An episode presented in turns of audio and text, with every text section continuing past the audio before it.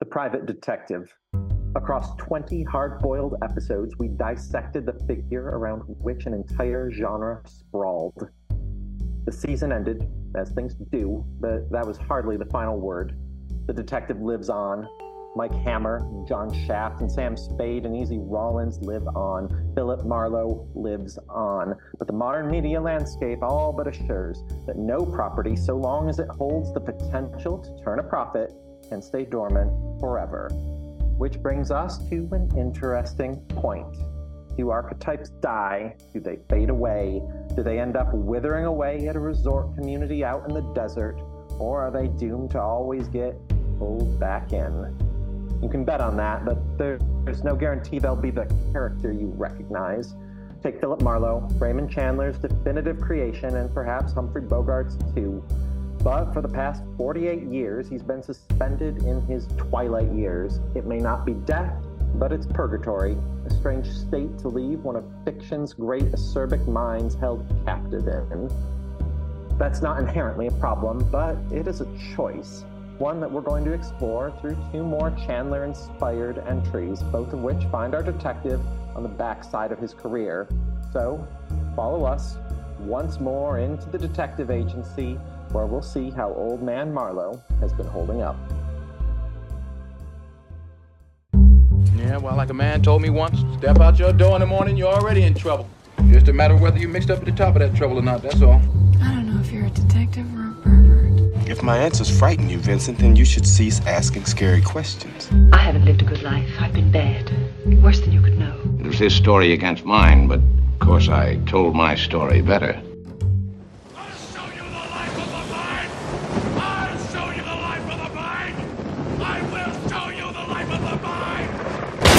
Hello, and welcome to Celluloid Dirt, where two friends get together to watch new and familiar noir films, then talk about them. I'm one of those friends, Fred Pelzer, joined by my friend. Tristan Johnson.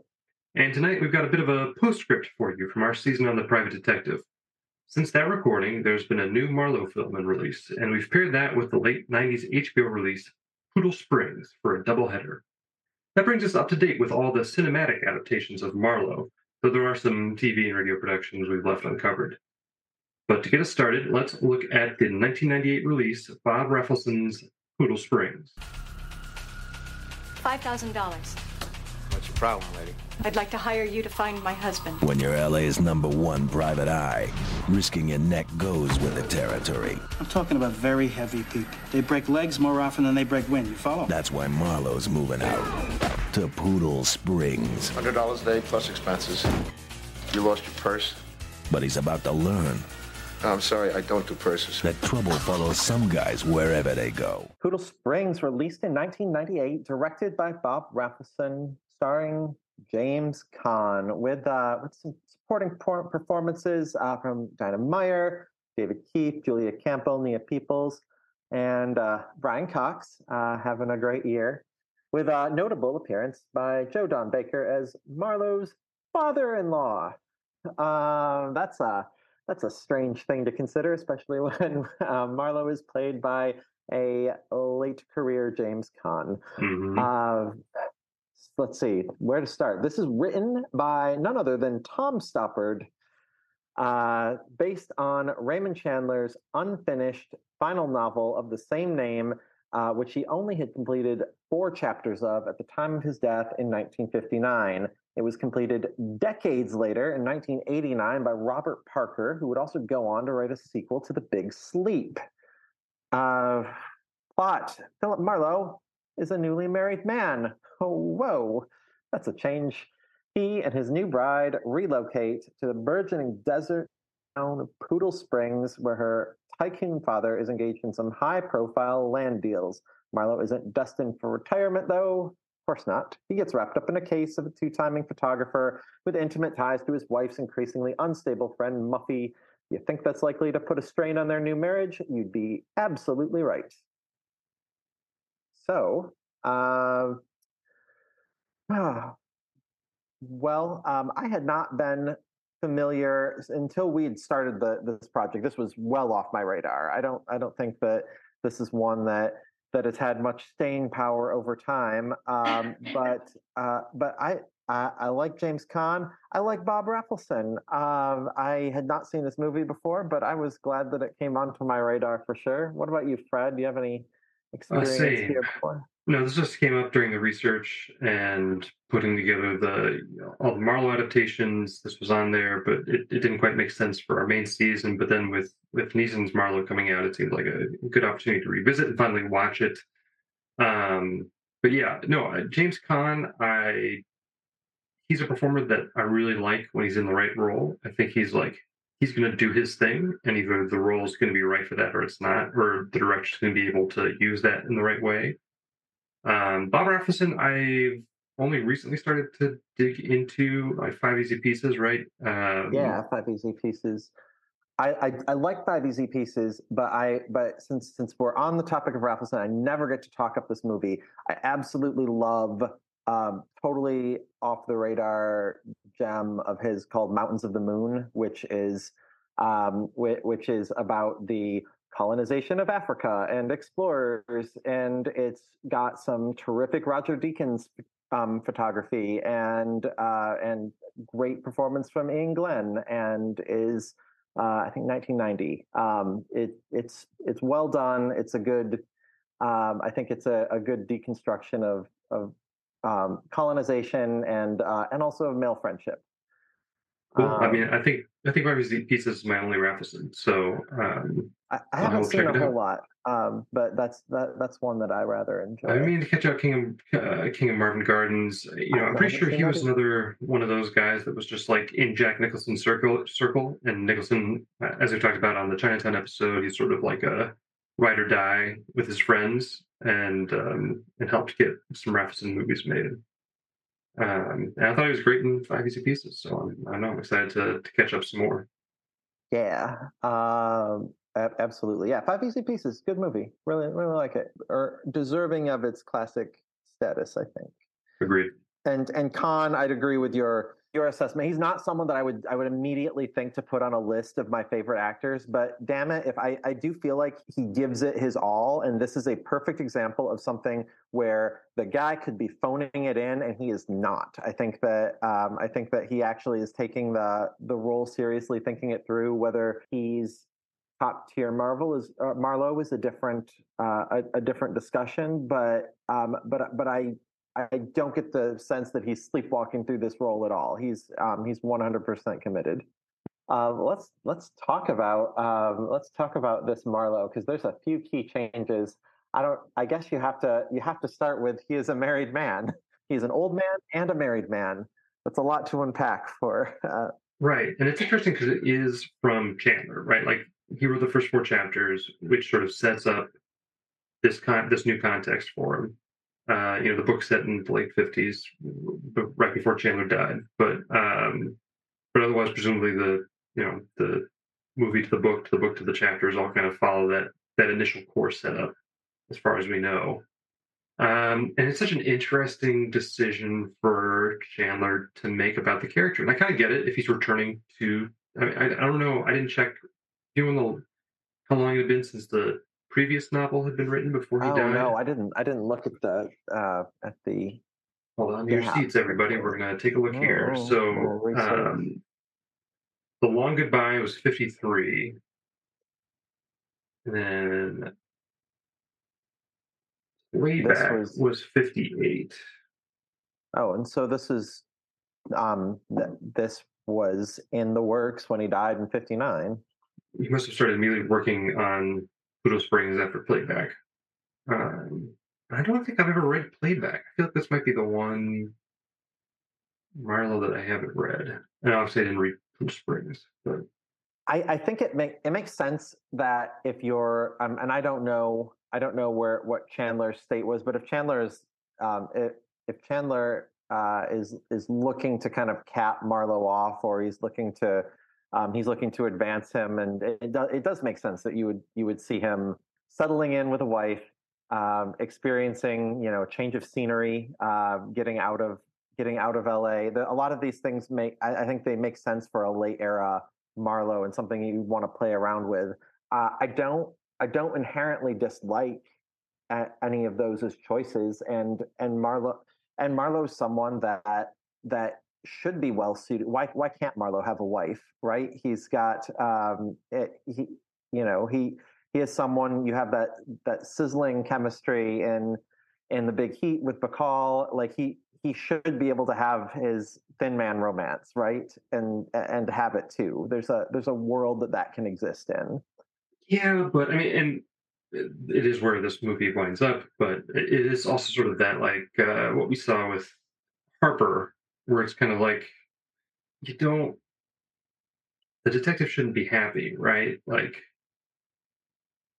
I think that's the the thing of it.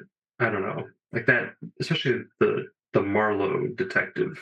He's not. He's he's a knight tilting at windmills. He's not he well, and here's, here's the here's the problem with it as it's presented here is that I can't, and this is not a knock to to um, Dina Meyer, who I who I like, and I've I feel like she's the kind of actress that never got quite a fair shake, and I've always I've liked her in you know Starship Troopers or even in something like Dragonheart or Saw, but like like she's she's dependable, um, but um, but I feel like has never gotten like a chance to have a really great role anywhere.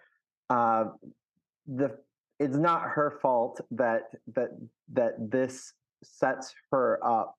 Marlowe Marlowe marrying a, an heiress mm-hmm. um, is it just feels so fooling around with having a, a, tryst with that's one thing, but but settling down with feels like to me such a, a betrayal of his working class bona fides. Right. Well, I think that's um, why it sets it up as like a we met, we had a fling, we decided to get married, and then if the movie had more room to take the time to like watch them kind of realize this is a bad des- decision, like I think there's potential there, but I agree that in execution currently it's just sort of like it flirts with um, with the problems that that come through on this. I just it just feels like such a, a fundamentally it, um, it's it, two forces that can't exist together in, in my in my estimation, and it's really hard to square for me. Um, and that's the that's the biggest thing holding holding this particular uh, scenario back. But like that's that's what you know they're working working with from from source material on on on down. Uh, yeah, I mean, I mean, it's definitely kind of not the most interesting. It winds up not being the most interesting take on the character for me. I don't know if that's the biggest? I don't know. I, like, I'm curious. What do you think of the plot? And obviously, we've talked a lot about how much the plot is or is not important to a, a Marlowe story, but um, you know, okay, like you get this sort of array of characters, and then 30 years later, you have to decide how they all kind of actually relate to each other and, and what the final payoff is. And this, you know, this guy is this, and, and of it makes sense, right? Like the photographer having a different identity makes sense in the context of other Chandler stories that have also hinged on people having double lives and pretending to be multiple identities and Marlowe having to figure that out. Like that's a, a trope of Chandler specifically um, that that felt very familiar and, and, right. And I thought it was also smart the um, the return of the pornographer, right? Like that, uh, you know, going back to Big Sleep, like and and that it is commented upon that it's 20 years later too right or at, in the movie even more times well, it's still about 20 years that you know it used to be like yeah it's a real problem that he's a pornographer and that the, the daughter of a rich man has been caught up in that kind of thing but now you know muffy got some psychiatric help and nobody cares like there's something really interesting about that note that that is sort of in conversation with the rest of the body of of of work that, that I did like. Well, and I think I, I think that that's um, and this is a, this is the case with both of these these films that we're we're looking at, and and and in a little bit different ways, given that this actually starts as a, a, a Chandler novel, but they're they're they're so concerned with recreating mm-hmm. the the beats of uh, of a classic Chandler novel that that it feels like imitation rather than it, it rather than um, doing it to tell a good story on its own. It's just yeah. it's trying to it's trying to I mean it's fan service, right? It's trying to give you yeah. things that you're familiar with comfort food, and uh, and, and so I don't know. There, there's something about them. Um, there's something about it that, and I, I think there's there's something to talk about on an aesthetic level here too. But it just doesn't it doesn't feel as dangerous to me. It, right. No, that makes uh, sense. And I think too, you know, like to me, the best Chandler Marlowe stories are ones that the mystery is just a way to get to a really bittersweet heartbreak at the end, right? Like he does the right thing and it doesn't work out for him anyway. Um, and it feels like this is kind of playing at that, right? Like he does the thing, but he loses his wife. But uh, at least for the movie, I, to your point, we just never get the time to invest in that relationship in a way where we care at the end, and it just sort of feels gestured at. Whereas, like, it, whereas it feels like the, um, you know, if they'd taken that idea of Marlowe being a man out of time, something we talked about with The Long Goodbye, and that adaptation and how it, it updated him for the 70s. And if they'd run with that, like really run with it, and been him just constantly being in over his head because he's stuck in a 1930s way of thinking about things, and that being sort of a, a source of downfall, and maybe even him reaching the point of realizing that he does need to throw in the towel. Like I think that all would have been really interesting and and would have gotten at that same emotional core, but instead it's just kind of it, it doing the thing. Like you said, it's it, it's it thematically um, for for for quite a while. I this this got me. This had me strung along just on like, uh, oh yeah, the the the setup is going well. It's um, I, I think that I was hooked enough, or I, I maybe the maybe pleasantly surprised is the right way to put it because I didn't go in with the highest of expectations on it. it's very competent, right? Like and- it, it's doing the thing.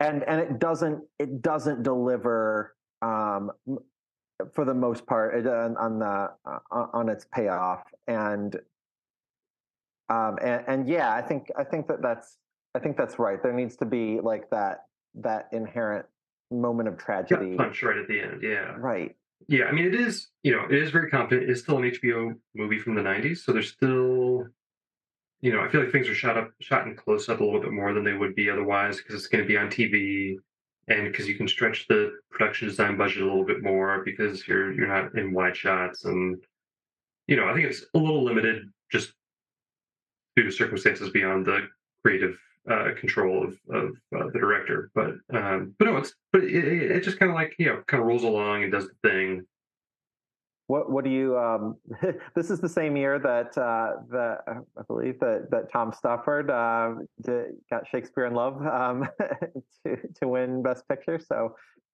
um so he's got he had he was having a he was having a good year from a writing standpoint um yeah I mean like this if I didn't if I hadn't read that it was Tom Stoppard I it would have been like wow who wrote I- this what what what and I think it's such an interesting career he's had. Mhm. I he's I mean he's all over the place when it comes to what he's what he's Well, sure. some legitimately great stuff. reading into it I feel like a lot of it is him sort of being like Hollywood gun for hire so he can keep playwriting and doing what he really wants there Yeah. Uh, what do you um since we're talking about the the production budget um what do you what do you make of you know cinematography how it's how it's shot how we're how i mean it's it is very it's very drenched in that 90s um aesthetic it's uh you know no no mistaking the the era Yeah, and it's really weird too. The it's so like you know classic Marlowe or contemporary, right? You know they're written in the 30s and 40s. They're filmed in the 40s. The movie adaptations, they're of the moment. This is a novel begun in 58, finished in 88, filmed in 90 late 90s, set in the 60s. set in six, 63 right 63 we've and got that we're we're watching now 30 years after that so it's a really weird like series you know it's like a a frame around a frame around a frame around a frame in terms of just the the aesthetics of it because it is doing that period piece thing um and it's just so i don't know it's something we talked about a lot too with like noir in general, like post Chinatown, right? It's the retro noir. And in certain ways, I think it's limiting. Keeps it at a distance in a way that sort of that it, it concedes from square one that it's a museum piece when it's kind of approached this way. That it is sort of like a check out this phone and have the phone numbers on the bottom. Can you can you remember that when we used to all live like this? Instead of just being a movie that's a movie. Well, okay. To, so so to take to to take it away, to take that broad that concept and take it away from oh and into and, and into another medium entirely, like like how do you how do you take something that has that that is of a time um, and and and continuously uh, and continuously update it and try and freshen it? And you know you think of like like Shakespeare right? And you and and taking taking them out of the period and taking them and trying to trying to update it to you know whatever war you want to project onto as as as your backdrop or or wherever in time you want to set it and and is that um and is that enough pulling marlowe out of the out of the 40s dropping him into the 60s or or whatever whatever time he ends up going to in the in the future and other adaptations is that enough? Uh th- like that that oh, alone saying... doesn't doesn't it doesn't say anything new about him necessarily. No um, but i think it but i think this approach to your earlier comment about how it feels like fan fiction, I think this is part of that feeling, right? That it is sort of a like, yeah, remember when we used to do these kinds of movies? This is kind of like that rather than, yeah, you know, and again, like Chinatown is retro noir, but Chinatown is using the setting to tell a new kind of story and it is pushing it in an interesting way. But this doesn't uh, feel like it's pushing very, it. Very true. Um, um, and I think there's, and I don't, you know, I think with this specific novel and this plot, right? Like the, if you're going to stay true to it, the hinge of Nevada land deal stuff does kind of require the period, the time period, right? Like that plot doesn't make sense in the 90s if you were to update it in the way that like the long goodbye could be updated to be set in this in the 70s and um, and still work. And obviously, they took a lot of liberties with it too to make that update work. But sort of the core elements of it still tracked. The Long Goodbye sure set all of these subsequent Marlowe adaptations up for a for a real hard time. And it's the things that, like, you know, the long and, and and also too, I think the with this one, because the source material is specifically about Marlowe being old, it's also tough to be like, we're in the 90s so he started in the 60s you know like that the, the math of that be, does become difficult. And so i'm not saying like specifically the it should have been set in the 90s and that would have solved its problems. It's more that the way it approaches it being a, beer, a period piece feels symptomatic of the overall approach to the story as a museum piece as like do you remember how it used to be like how these kinds of stories used to be? Does this make you feel nostalgic? Is this fan service? Like I think the period elements feel part of the fan service. Yeah. Does where where does where does Caan as a persona even fall on on, on that too? Because he's not he's not someone he's got presence and he's got acting chops, but he's not someone that that feels to me like like that ripped out of the 40s noir persona. I mean, it's because it, it's because you've got the the you know Godfather associations, and you've got the baggage that he just naturally is going to bring with him to every role he he has from you know, from association. But but uh, he's he's a he's a great actor. He's an uh, I don't know. He he doesn't feel he doesn't feel out of time here. yeah, that's what I'm getting at. Yeah, he's not. I don't think he's got the charisma that you need, the kind of charisma that you need to do Marlowe. it, that's that's for sure. That's why that's that's why Gould and and Powell in their own ways are are pretty effective at at at even if they're even if you know you can't be Bogart and nor should you try to, but they they find their own well of charisma to draw from, sets them apart. That's that's missing here. Um, Yeah, the, uh, the ironic uh, detachment, the ability to just kind of step outside of everything by a half move and kind of observe it and be like, yeah, this is this is goofy. It just isn't isn't there. No, and I uh, and and you know we'll we'll we'll jump in on Neeson too in a bit, but um, but it's it like imagining it's such a specific type of person that needs to do. it. You can't just plop any any marquee star in there and and have them be able to to play to play Marlowe. It's it's. At the end of this, we should talk about we should uh, Dreamcast of Marlowe. I think I think I put that on. on the Oh, great. Okay, good.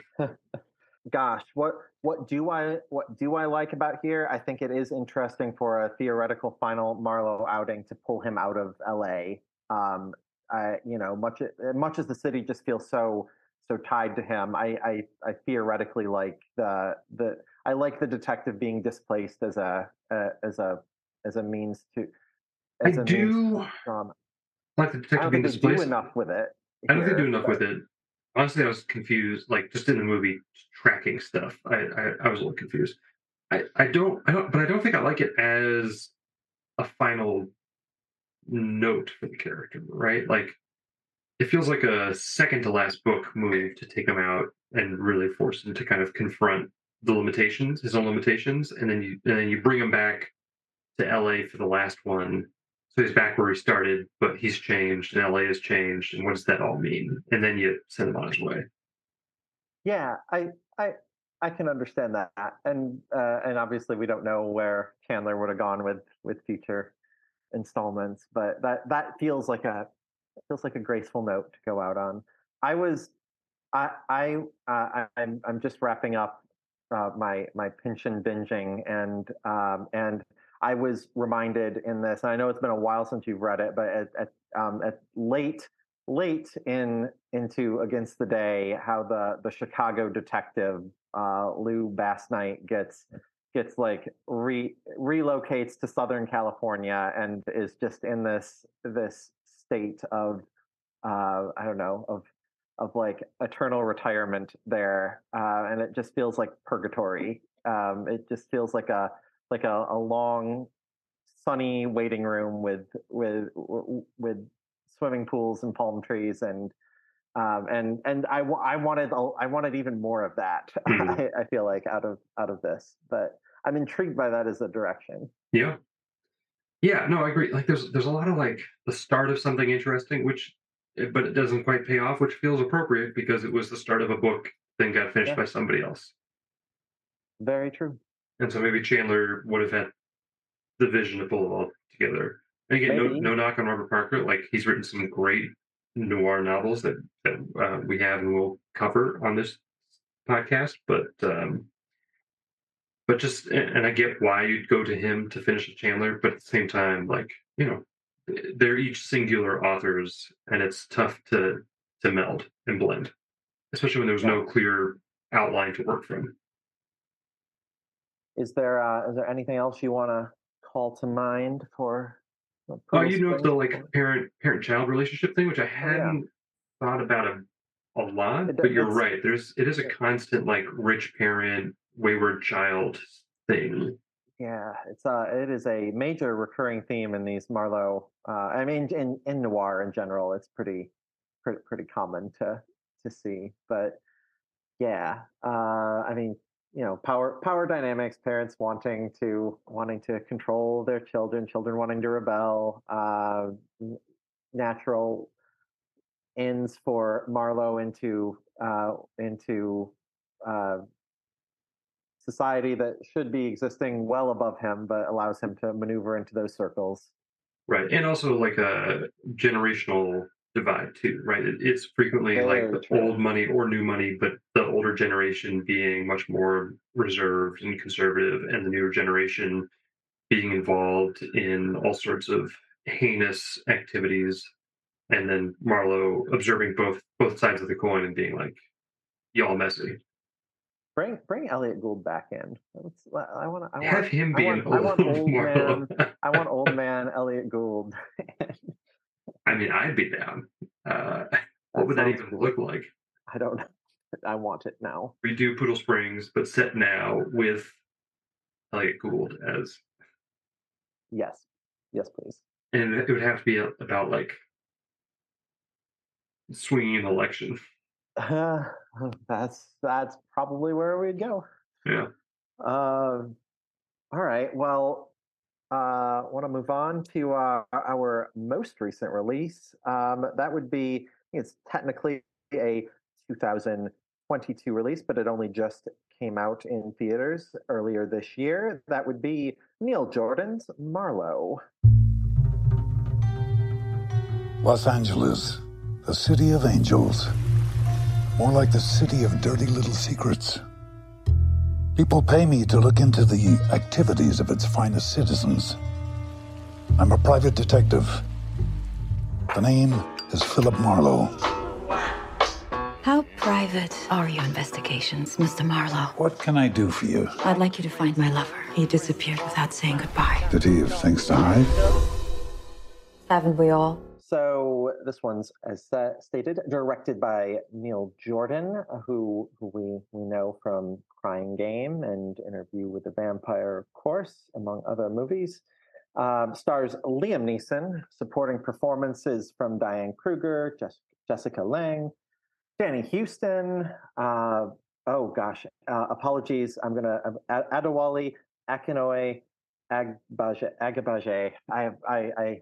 Um, I that's right. I'm sure that's close, but probably not quite on the mark. Uh, who, who we all probably remember, Mr. Eko in Lost. Um, and Did you read uh, the uh, burn it down stuff about Lost and Yes, I did. Oh boy, that guy probably I, I can only imagine got a very rotten deal there. Yes. So I feel for him. Uh, yeah, Oh, he's also- very like uh, yeah, great. Pre- I'm sorry, oh, and Alan. Cumming. Oh yeah, I keep cutting and Alan Cumming. Sorry, not to not to. But no, but he's got great. Like even here, he's got no, a he's- really he's small great. role, and he makes a Uh, meal out of it. And I'm like, he should have gotten so much more work. Uh, absolutely, it's totally unfair. Guy, I think you guy's very good here. Um, and honestly, the, the supporting performances here, they're having a, a blast. Um, I, I I think there's some there's some fun things happening on the mark. Um, this is written by both Neil Jordan and William Monahan. Um, it's based on the Black Eyed Blonde, uh, which is notably not written by Raymond Chandler, but by John Banville, published under the pseudonym of Benjamin Black as a Marlowe novel.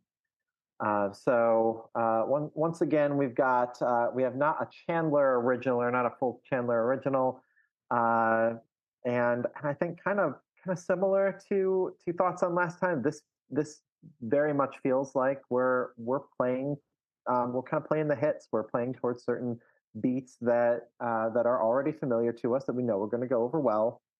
Um, plot: Marlowe is recruited by heiress Claire Cavendish to locate Nico Peterson, her lover, and the prop master at a local studio. Quickly comes to light that Nico is dead, run over by a car, only maybe that isn't quite the case. Things get out of hand fast. Claire's mother is meddling. Nico's sister gets offed. There's a mysterious woman named Serena about who might just be a mermaid. A lot of moving parts. There's sneaky MacGuffin, final showdown in a prop house with a parade of eccentric characters along the way. Sounds like a classic, right? Uh, and, and as I wrote that out, I was like, actually, this was more. This was this was more fun than I felt like I was having in the moment, despite a few, despite a few highlights to it. Uh, how'd this go for you, Fred? Uh, any personal experience? Any anything? I mean, Any- Liam Neeson, I came to late in his career. I feel like the big ones, right? Like Star Wars, Love Actually. I haven't watched much, if any, of his of his, um, you know, action career of the last 10, 15 years. You know, starting with Taken, um, when he became a, a one man genre unto himself. sure did. Um, I respect the hustle. Uh, I respect that he's out there, but uh, so yeah, it was interesting. Kind of, and I feel like this dips into that a little bit, although it's very, I don't know, we'll talk about it. Um, and then Neil Jordan, I don't think I've watched any Neil Jordan, actually. I think he's No. he's sort of Oh. a big uh, missing spot in my filmography watching. Well, well, as as mentioned, of course, is the Crying Game and and an Interview with a Vampire, which I feel like get all all the attention. Mona Lisa is really good. I like um uh I like the uh what is it the Little oh, I've seen Breakfast on Pluto. I quite Company- like that. Company of Wolves is good. Uh, but actually, my my Jordan and We're No Angels. I've seen his We're No Angels uh, re- I haven't seen remake. that. Um, I'm I'm a very big fan. My two favorite Jordan films are are more recent ones, or comparatively more recent ones. But I really like Ondine with uh, with Colin Farrell, and I I really like uh, his other vampire movie Byzantium with uh, with Saoirse Ronan and Gemma Arterton. Uh, I, I those are I think those are both really strong entries. Uh, and what unites a whole lot of these movies and spills over into Marlowe here and, uh, is that they're very Irish. Yeah, that's really interesting. Yeah, I was reading about it. It looks like it was the exteriors were filmed in Spain for LA, and then the interiors were all filmed in Ireland. And so every single actor is Irish, It's a, it, it's a it's a except for Jessica Lange, Lange and Uh, uh, Diane Kruger. Well, there's uh, I, mean I think the casting itself is kind of interesting. Ob- Obviously, like to start with the big the, mean, the big obvious Irish. uh, callback. Um, I, I, I mean, if you're you're making if you're making a play to like fit in with the pantheon of noir, you might as well cast John Huston's son. Um, so uh, so we have Danny Huston getting to uh, He watches. Uh, he just did a little video where he was like, actually, where he's walking through the Warner Brother archives, um, Oh, and like looking at some of his dad's old stuff, which is pretty neat. Huh, Um, that's really cool. yeah, he's fine in this. Um, I, I don't think that anyone is gonna is gonna cite Danny Huston as being a as as being an all time great actor or anything, but I think that he uh, to me here he's he he gets on the on the the level of ham that is that is required of him. no, he's and- matching the movie. He quits a- himself. Yeah. Yeah. uh, and uh, and I legitimately felt like his like the the bit the scene with him and Alan Cumming and everything going down in that in that room was um, was to me a breath of fresh air because it it just had more energy than everything else in the Yeah, that was definitely a, a highlight when um, it becomes a gunfight. But that's the thing is that it's like that's not Marlowe, right? Like Marlowe doesn't go into it as like if we walk in there, we're coming out together. You know, I mean, like No, Marlowe, um, this is this is what happens when you hit the tail end of uh, of of um, old man at old man action star Liam Neeson, and and and, and which is still a thing to an extent, though not not the same as it was ten years ago. Um, three or but- five years ago. yeah, uh, Um, but but I mean that you can't you can't argue with the fact that that that is part of why he is cast here. No, yeah, and why why they're like, okay, it's guaranteed to make a certain amount of money because Liam Neeson's in it. Uh, but it's also weird the, you know, I mean, a just in general, obviously the fight scenes are edited kind of awkwardly because he's a seventy-one year old man, um, doing this fight choreography.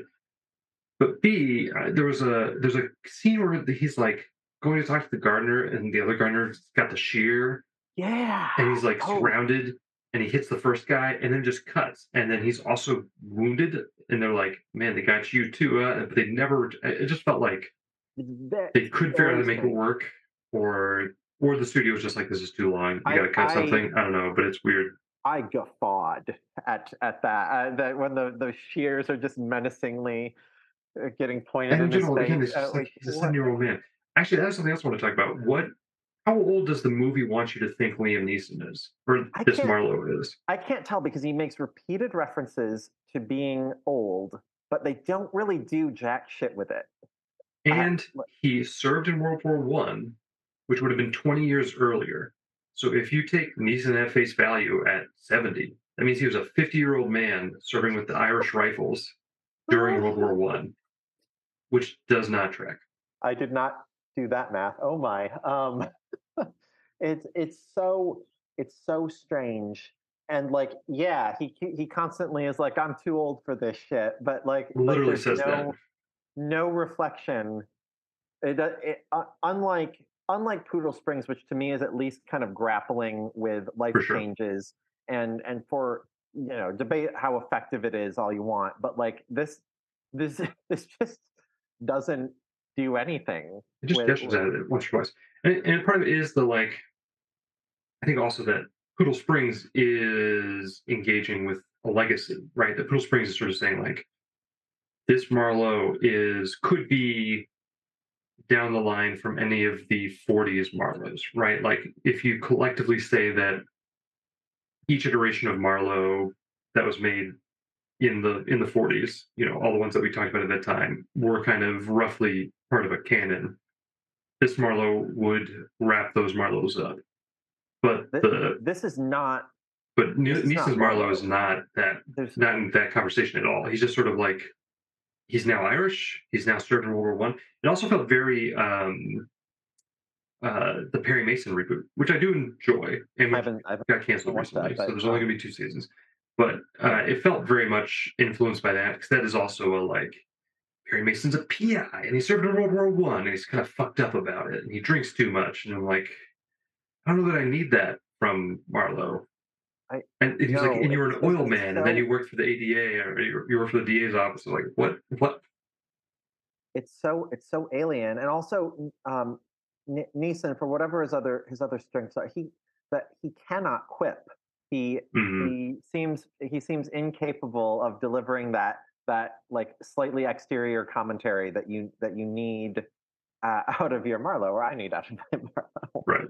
um, that like there's a, a line earlier that I wrote down where where he said where uh, where he's told you owe me lunch and, and he's liquid or regular and that should like sing that should be a that like Bogart would would, would have eaten that up right Mhm. and and and it just is dead on arrival here uh, as as as most attempts to make any any quip Yeah. tend to be. Um,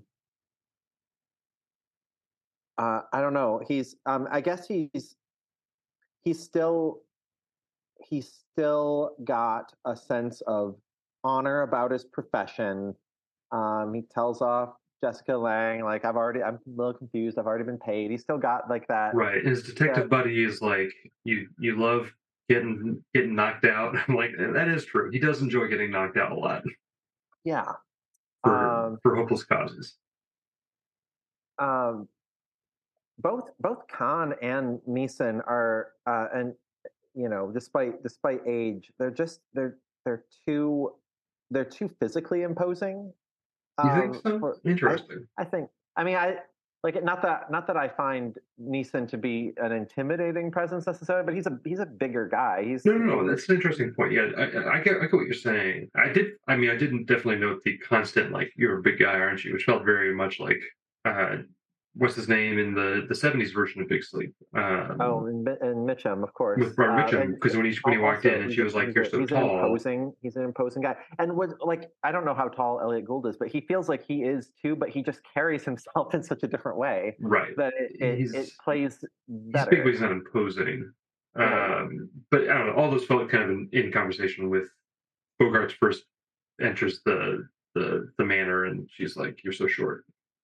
Yeah. But he has fun with it too, right? He's like has a witty comeback to that, and like you said, I, like I don't this this Neeson iteration is not going to come back with a, a witty like self-deprecating something or other. He's just going to be like, "Yeah, I am short, and I also served in the war, and I'm torn up about it, and and I'm Irish."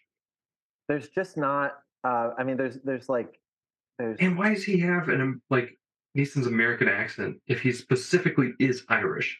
They're very like strange choice. he served with Ireland's troops during World War One, and then moved to America, and then lost his accent. Even though Neeson probably could do the accent. Like what? What are we doing here?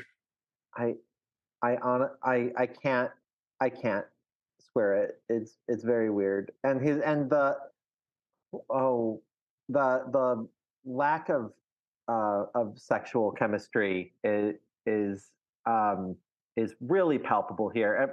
Uh, Caan gets Caan gets away with more than he probably should, just because uh, it feels like he's he's a little bit younger. Like he's still older, and it's still right. kind of a. And I think we'll touch on this in the wrap up, but like again, going back to the Mitchum through to these, like uh, him being old, the way that, that his age, the age of these Marlowes intersects with the power fantasy is weird.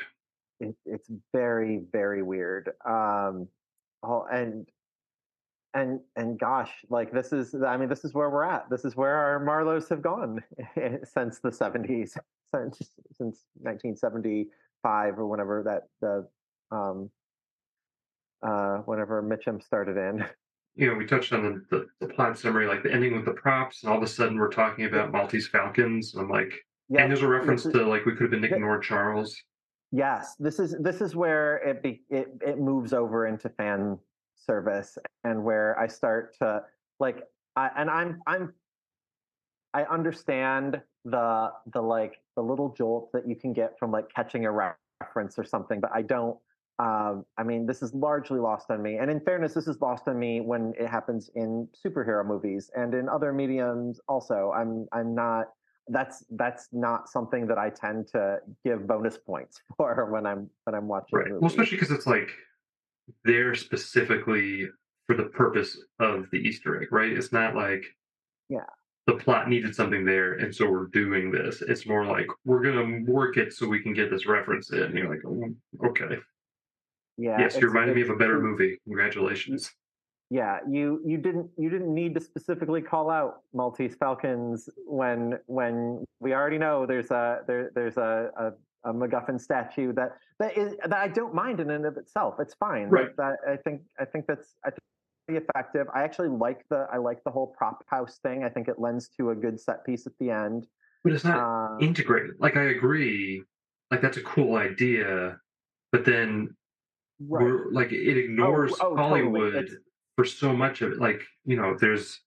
I mean, I guess it is kind of touching, but it's so much. It's so backburnered throughout, right? Like he bought a studio for her. She's a former, you know, Jessica Lange is a former uh, silent film starlet, and uh, the the ambassador bought a studio so that he could get her business, but also make himself rich. And we're never there. And part of this, I feel like, is the like we're in Spain filming exteriors, and in Ireland filming interiors, and so maybe that's part of it. I don't know, but all of this sounds like... great on on paper. If you're saying like, what do I have to do to make uh, to recreate a Marlowe? Uh, there, there are ideas that if you were tossing around, if they were executed well, then then right. But I think you need to foreground it more. Like then Marlowe needs to be constantly on the film sets, and it needs to be about that world, and then it's all going to pay off. Like you know, uh, yeah, I don't know. There's it's an interest again. It's a kernel of an interesting idea, but the execution, I was like, well, okay, yeah. Um, oof. um, uh, how about how about um, Cedric? Uh, as? As we, as we talked, we talked he's, about him. He's he charming. It's a real jolt of energy. I love that he like got to shoot. Uh, oh yeah, um, no, Alan Cumming.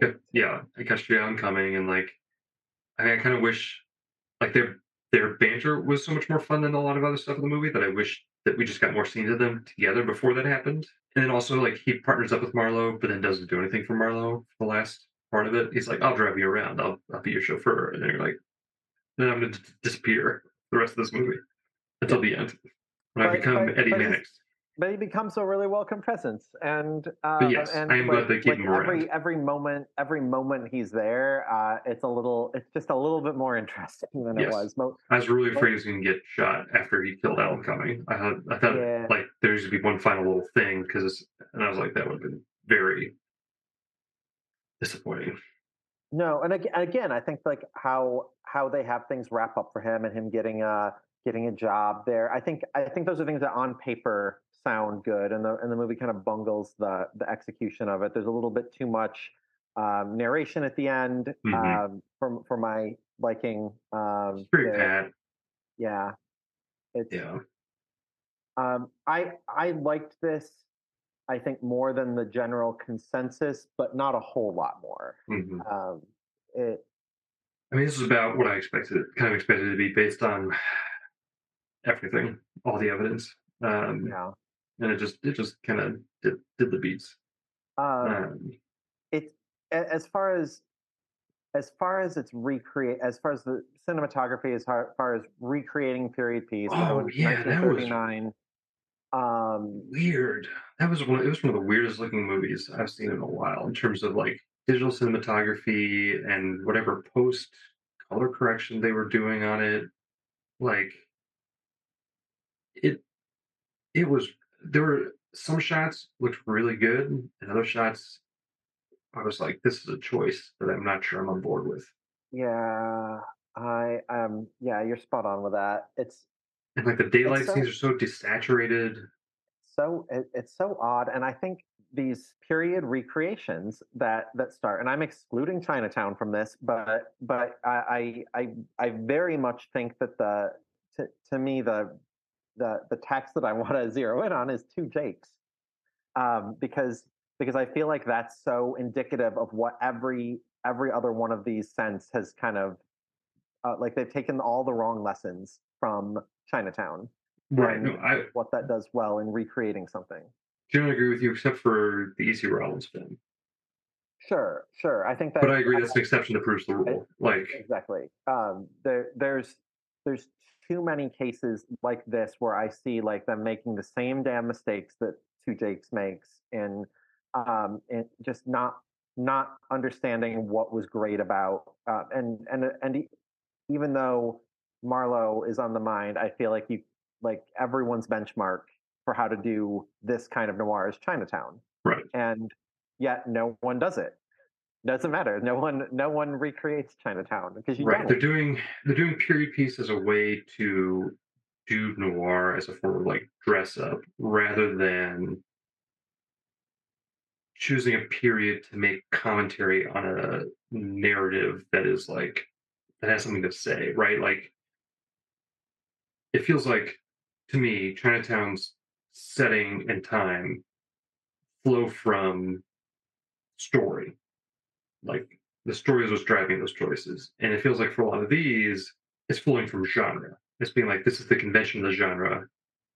And I, and I think there's like a, a fear that audiences won't buy, won't take a private eye seriously in a modern context.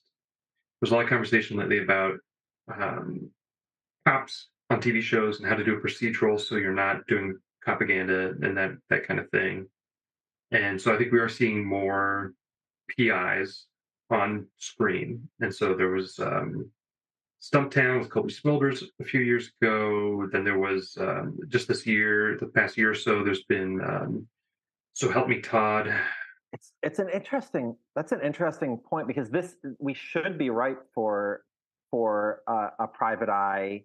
But I, I agree, but they all treat it like Big Lebowski. Is the thing.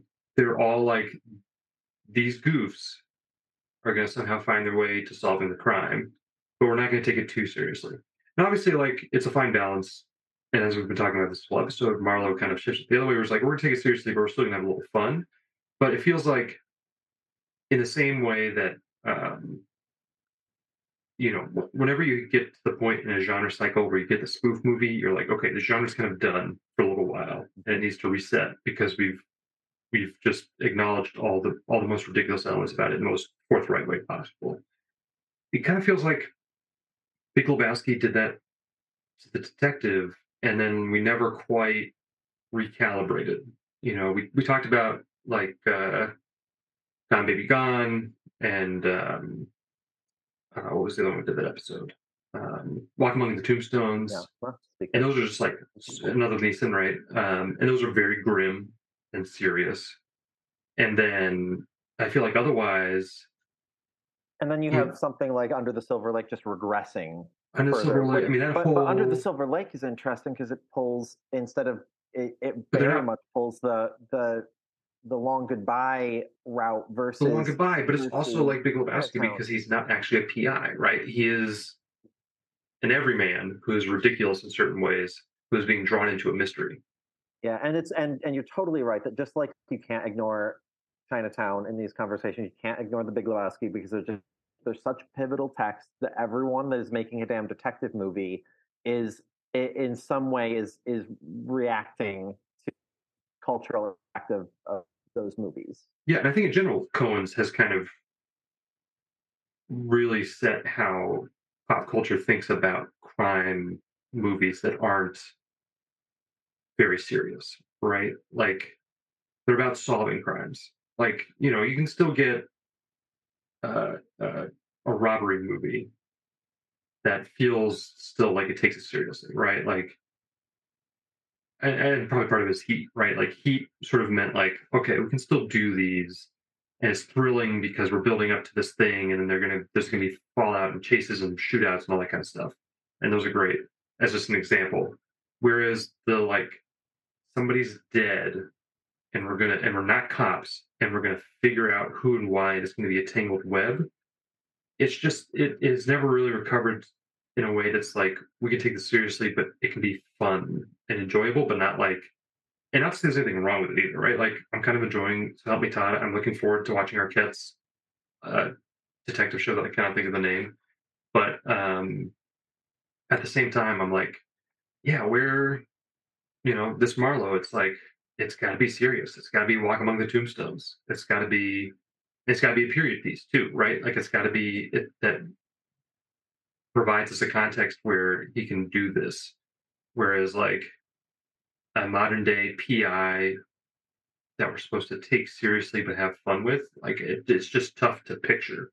So, so a few different directions that this can spin. Obviously, we're we're stuck in old man Marlowe mode. To put a button on that part of it, are there ways how does that work? Like are there ways that that could go could work really well? I don't think we've seen that. I think so but i think you gotta it's gotta be like a, a last hurrah kind of thing. Like if you if you do what poodle springs does and it's sort of like you're old but you still got it. Then it's like well then why is he old?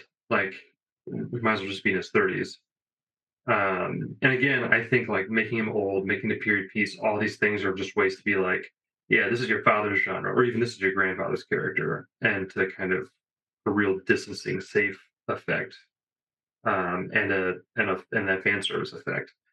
Um, you know, I think it's I think if it's old, then it's got to be with stakes. It's got to be like it's got to be Logan, right? Like that's the way to do Old Man Marlowe is to do Old Man Logan. Yeah, um, that's Was I was definitely thinking Logan as a as a, an example of how that how, how it can be done well and and and and work. I kept thinking I'm I'm binging um, Twin Peaks: The Return right now, um, so I like thinking of thinking of um, of uh, a bunch of old folks running running around, um, just trying to do their damn jobs, and and you know dealing with all the madness that swirls around it. I, I mean, it feels it feels like that like there is there are ways to do that in a really engaging manner, and obviously no one else has any business imitating Lynch and doing his thing, but but it works really well in the return. And it's also a very just side note. Such good lord, it's so so many people have died from that production since it's haunting watching that, and it's yeah. only five years old.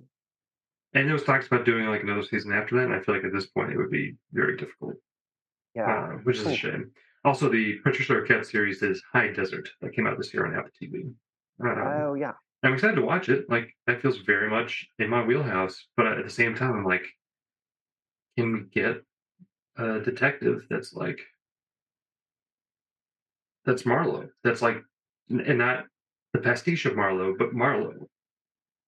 All right. Well, uh, you want a fan cast? Who's who? Who sure. do you make? Who do you make, Marlowe? Who's who is your modern? Yeah, ideal? who's got the? I don't know. What do you think? Chris Pine.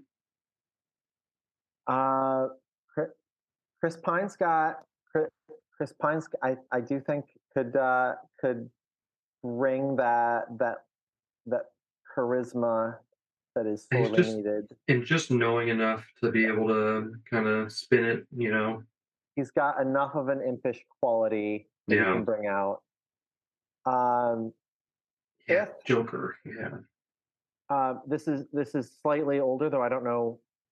I don't know that older than Bogart was. Um, but um, but if if Neil Jordan wanted to do an Irish, age appropriate Marlowe, just work with Colin Farrell. Um, I, I Ooh, think he would have been good. Yeah. I, I think he very really much good. could have he very much could could have hit the notes that are needed. He would have been older, but not not out of out of appropriate range. Um, and he's a Yeah. great actor. And Uh, Jordan's worked with him.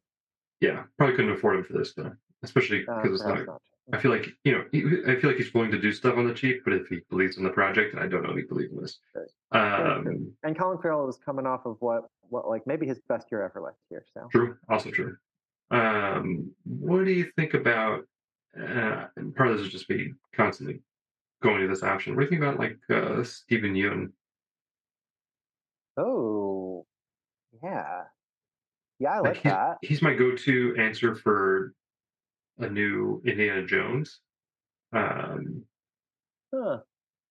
it does make Yeah, me I wonder, like like, could he do? Could you do Marlowe?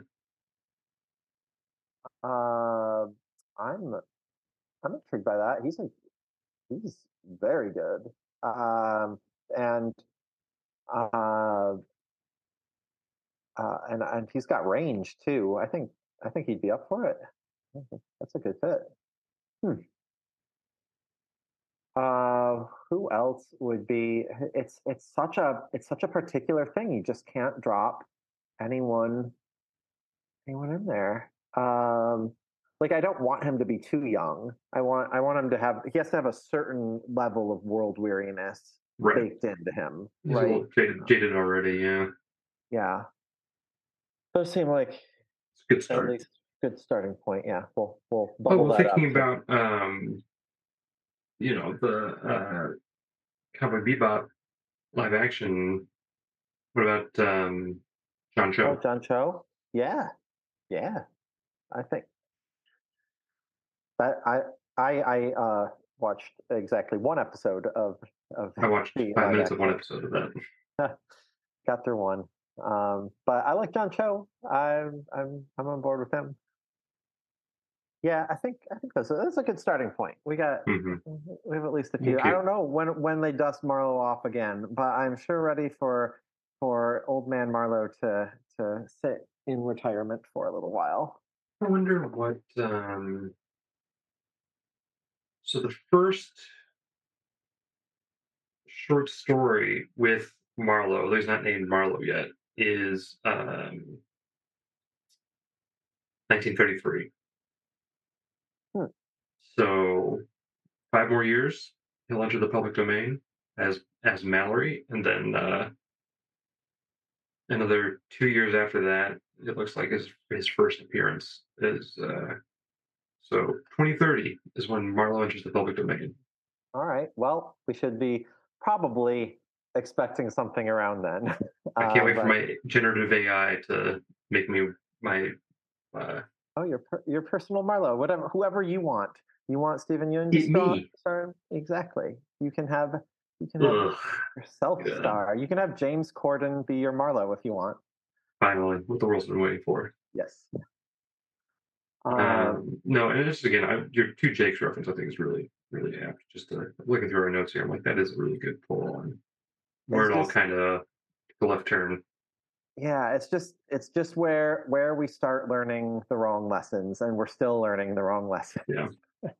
Uh, okay, where do you slot Caan and Neeson in in terms of other Marlowes? Um, gosh, I mean, I can't. I'm. It's it's it's Bogart and Gould, and then and then uh, and then Powell is clearly number three for me in that in the in the Marlowe rankings. Um, and I guess, I guess, Caan can be number four. Caan's like mid mid pack for me with the other like like Harry know. Lloyd, not Harry Lloyd, Lloyd. What was his name? What was the other one? So I have, I have forgotten what Lloyd Lloyd uh, Lloyd Nolan. Nolan. There we go. uh, Lloyd Nolan. Yeah. Uh, you know, I I put him around Lloyd, Lloyd Nolan and that's fair. James yeah, Garner and that that I- that I was- whole tier. Mitchum. He he does he does have uh I, I think I think Mitchum was too out of step for me and I and even Mm. though even though I think Caan and and Garner on on paper have something some similarities in their in their approach here I liked I like Caan's performance a good deal more, but uh, Neeson's Neeson's pretty low. He's he's. I mean, it's not not as it's not as dire as like Sanders or uh, No, no. Montgomery or Lady in the Lake Montgomery, which is not Montgomery's fault. It's just the the way that the film's done. Yes. Like it's right above that, but it's not. It's it's in between that tier and the the mid tier yeah. for me. It's it's just so you're not gonna you're not gonna top you're not gonna touch Bogart or Gould uh, in this, uh, which is not to say like don't even bother. Again, Powell Powell does pretty well considering all all things, but um, but uh, I think it's a pretty big gap for me after those three and the rest of the the Yeah, I mean, last one for me is uh, I want to I want to see that Danny Glover one. I'm really curious to see that Danny Glover one. Uh, well, we can track that down too. We We'll might as well start it on the rest of our our, our other other mediums of Marlowe.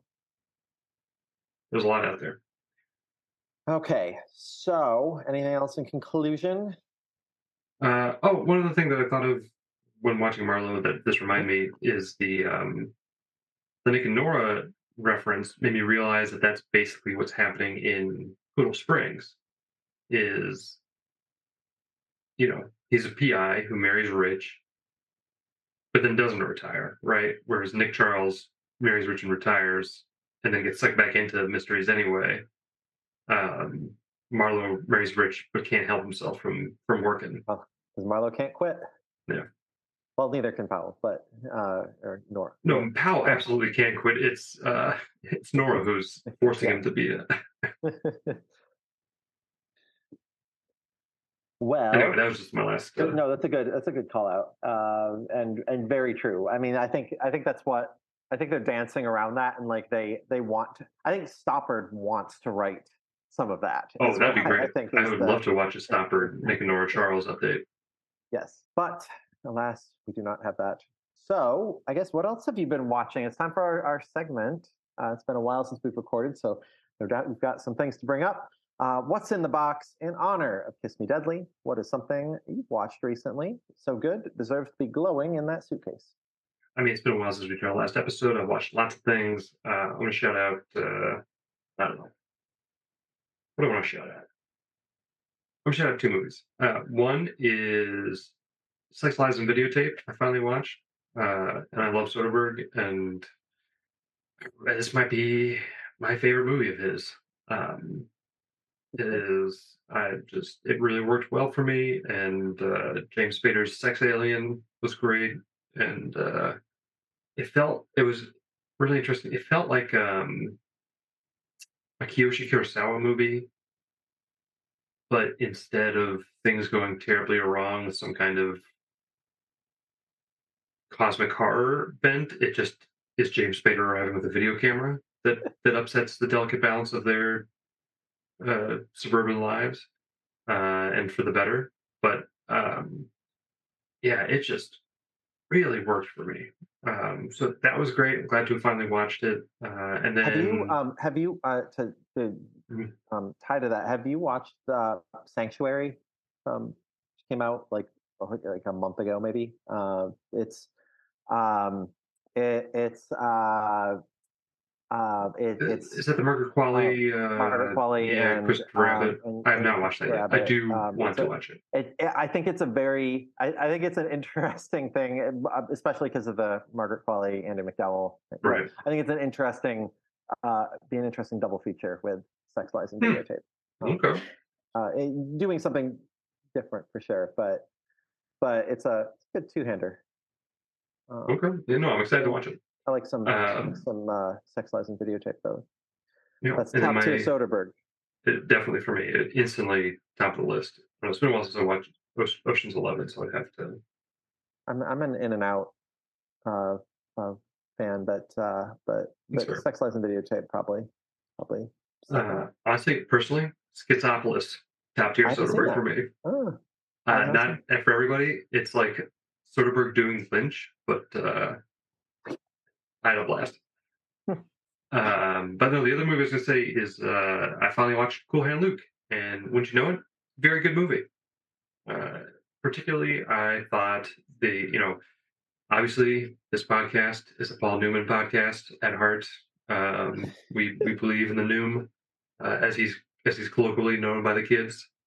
Um, but beyond that, uh, the way that movie uses light and um, color was astounding, and also montage. Its use of montage was fantastic. It felt very new wave inspired. So, uh, so yeah, cool. It's just a really good, a, a really good use of power in a changing era for American film. Like, like uh, capitalizing on what Newman can bring that literally no one else in all of cinema can Yeah. can can do. Yeah, Uh, so yeah, great movie is great. Headline reads. Uh, um, I am going to call out. I went on a Maya Deren binge, and if you haven't done so, it's particularly easy because her movies are sh- and they are on YouTube. And I'd seen. Um, I've, I've been a big fan of uh, Meshes of the Afternoon for a very long time, but for whatever stupid reason, I have never sought out any of her other movies, and so I fixed that. And in particular, I really want to call out At Land and Ritual in Transfigured Time as two that are particularly worth your time. They are shot gorgeously. They are mesmerizing. They are 100% the tonic you need for for any other 40s studio cinema that you're watching. If you're if you're thinking, as I sometimes do, that um, gosh, I wish uh, I wish that there was a bit more uh, variety within this decade. I wish there was a bit more uh, of of adventurous spirit, uh, and because the studio system is has such a stranglehold on what what is being put out there and what we see. Uh, Maya Deren is absolutely who you need to be watching. Uh, they're just so freeing. There's something. There's something. There's surreal, but there's there's a unlike unlike someone like um, like Jean Cocteau, who I like quite a bit, but he's very mannered in his Mhm. surrealism, and and Deren is just so loose and free, and I I think it's absolutely mesmerizing. Generally, I agree. Actually, At Land is probably my least favorite of hers because it felt feels very mannered to me. Um, it, it feels a little Oh, more self conscious and like programmed, whereas the other ones feel much more intuitive. But Meshes and Ritual are two of my favorites by her. Ritual, especially like Ritual, was a movie I watched, and I was like, "Oh, you, you know, you're not The choreography, oh my god! the choreography, but also the editing and the way it manipulates film, where you're like, oh, this isn't, you're not using the performance as the core material of the art form.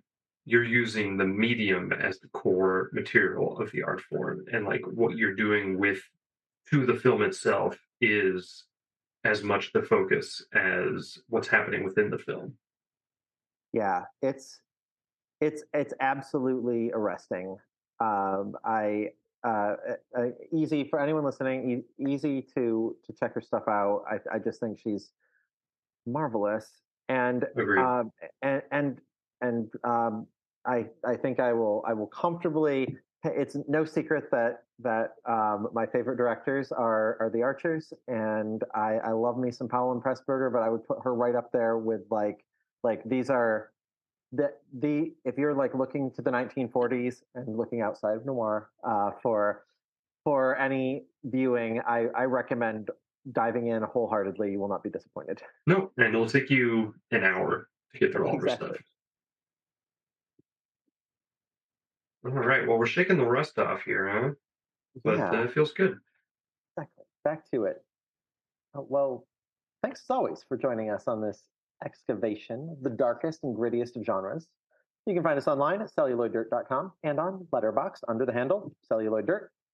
Join us next time as we prepare to launch our second season, where we will be leaving our private detective in the rearview mirror and setting our sights on that other classic noir archetype, the femme fatale. Until then, may your viewings be riddled with scandal and desperation. Good night. Celluloid Dirt is a strange phantom production. Written and produced by Tristan Johnson and Fred Pelzer. Music by Kevin MacLeod. His work can be found at incompetech.com. If you like the podcast, tell a friend.